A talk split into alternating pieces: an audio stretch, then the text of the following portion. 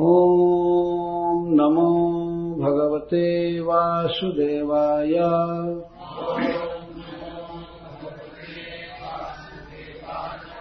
ॐ नमो भगवते वासुदेवाय।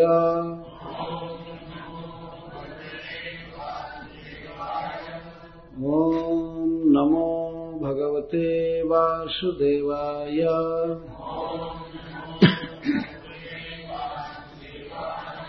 अहं हरे तव पादैकमूला।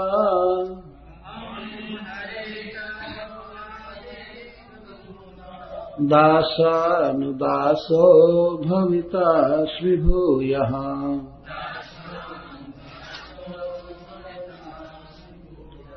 मनः स्मरेता सुपतेर्गुणांस्ते।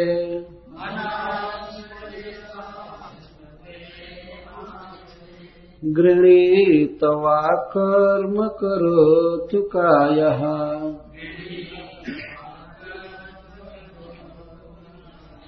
न नाकपृष्ठम् न च पारमेष्ठ्यम्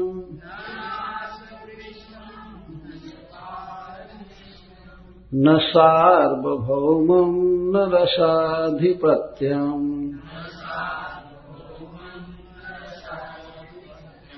न योगसिद्धिरपुनर्भवम् वा।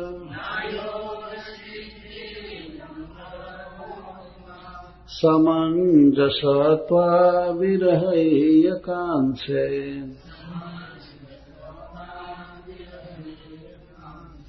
अजातपक्षा इव मातरम् खगः।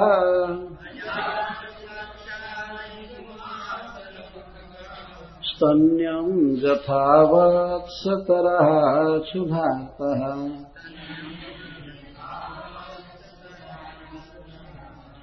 प्रियम् प्रियेव विषितम् विषण्ण।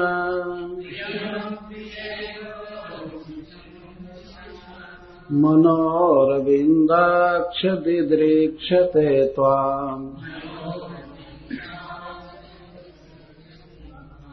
ममोत्तमश्लोक जनेषु सख्यम्। संसारचक्रे भ्रमतः स्वकर्मभिः। त्वन्माययात्मात्मजदारगेहसु आसक्तचित्तस्य न नाथ भूयात् अहं हरे तव पादैकमूला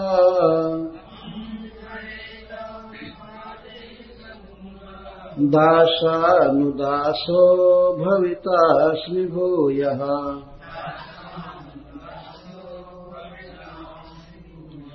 मनः स्मरेता सुपतेर्गुणांस्ते।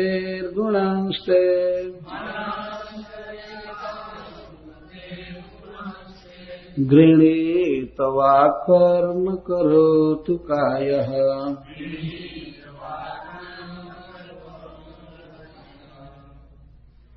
अहम मैं।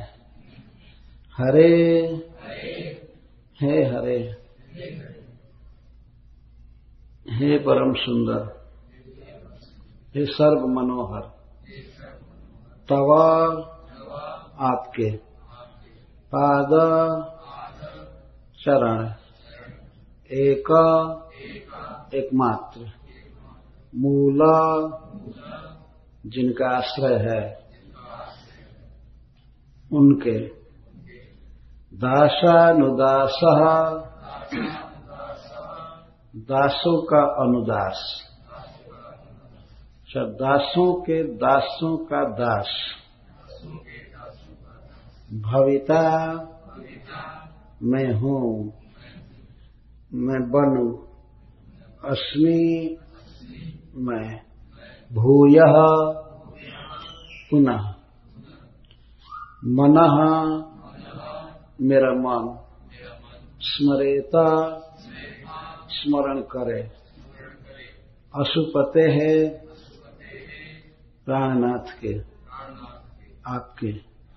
गुणान गुणों को। ते आपके। गृणीता वर्णन करे। कीर्तन करे। वाक वाणी। कर्म कर्म। सेवा। करो तो करे। काय। मेरा शरीर।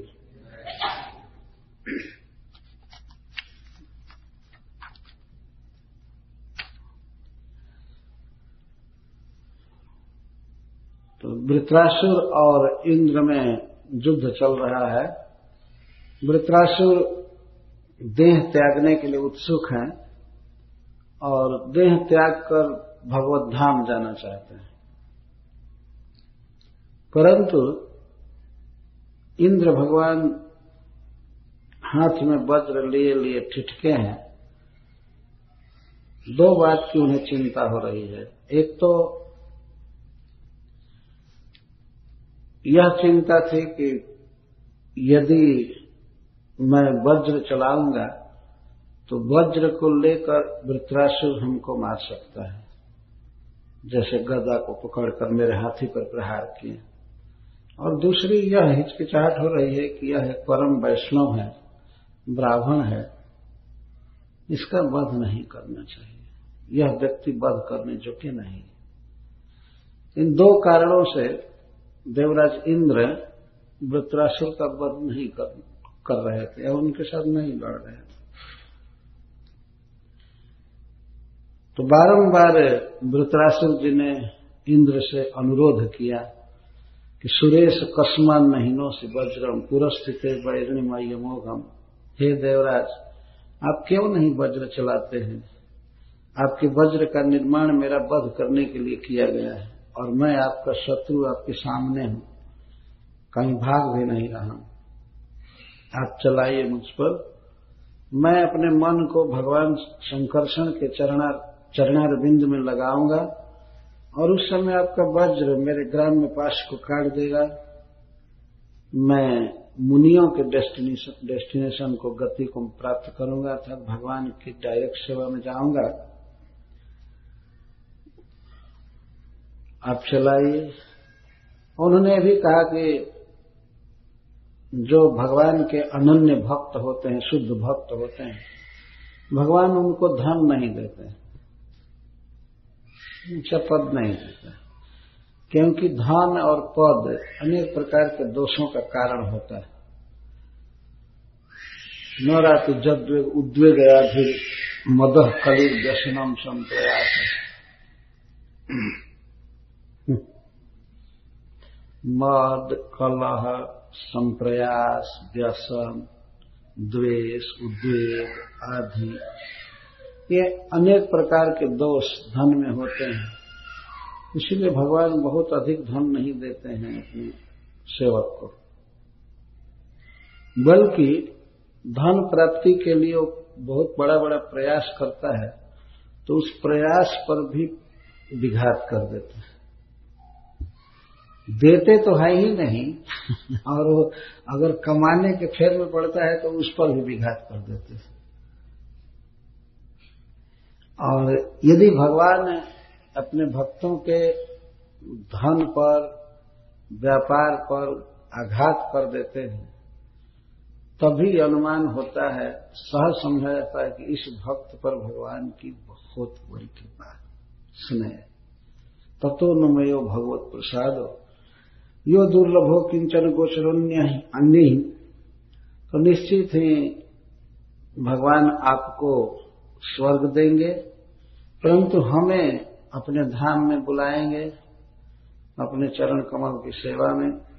अतः आप वज्र चलाइए, से आपका भी काम बने, आपका शत्रु मैं मरूं, आप निर्बाध है, स्वर्ग का सुख भोगिए। नहीं तो मैं जब तक जीऊँगा, आपको चैन से नहीं रहने दूँगा।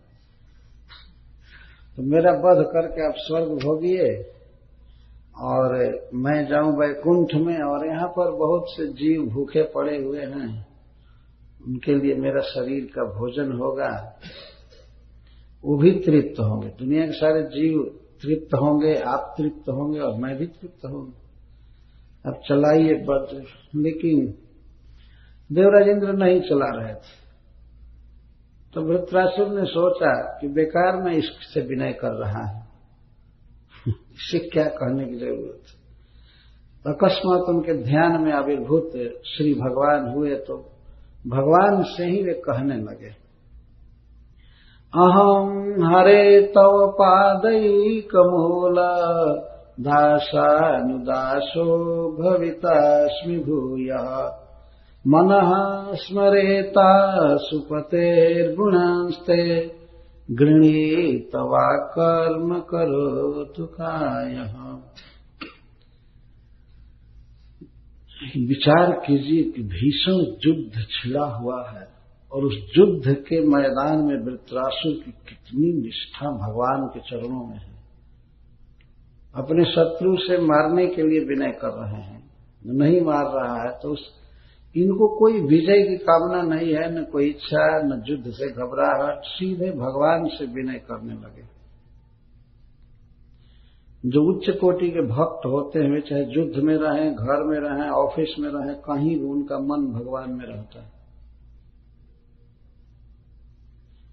यह प्रमाण है वृत्रासुर का है। कुछ विकट युद्ध क्षेत्र में अपने मन को अविचल भगवान में रख चुके और प्रार्थना करते हैं। सबसे पहले संबोधन करते हैं भगवान के लिए, हरे। हम लोगों के इस महामंत्र में आठ बार हरे शब्द आया है। हरे, बहुत पवित्र शब्द है। हरि शब्द का अर्थ होता है, जो हरण कर ले, हरती इति हरि, जो हर ले उसको हरि कहते चैतन्य महाप्रभु हरि शब्द का अर्थ करते हुए कहते हैं, हरि शब्द अनेकार्थ, दुई मुख्यतम। सर्व अमंगल हरे प्रेम दिया हरे मान। हरि शब्द के अनेक अर्थ हैं, परंतु दो मुख्य है। एक तो अपने शरण में आने वाले दासों के, जीवों के, सब प्रकार के अमंगल का हरण कर लेते हैं। उसका कर्म बंधन, उसकी दुर्वासनाएँ, रोग, दुख, सब कुछ हरण कर लेते हैं। इसलिए उनको हरि कहते हैं। और दूसरा अर्थ है कि वे इतने सुंदर हैं, इतने मधुर हैं कि वे किसी भी प्राणी के, यहाँ तक कि पशु पक्षी के भी मन को और आँख को हर लेते हैं। आँख हरने का मतलब आँख की वृत्ति को हरना। सभी देखने लगते हैं। पशु पक्षी श्री कृष्ण को देखने लगते हैं एकटक मनुष्यों की तो बात ही क्या? तो सबके मन और आँख को हर लेते हैं। इसीलिए उनको हरि कहते श्री कृष्ण का हरि नाम बिल्कुल प्रसिद्ध। हरि शब्द कहिए तो तुरंत बोध होता है श्री कृष्ण गोस्वामी तुलसीदास ने रामचरित मानस में लिखा है कि रा और म दोनों हमेशा साथ रहते हैं। किस तरह से? जैसे बलराम और कृष्ण साथ रहते हैं। तो ये कहते हैं, जी है जसोमती हरि हलधर से।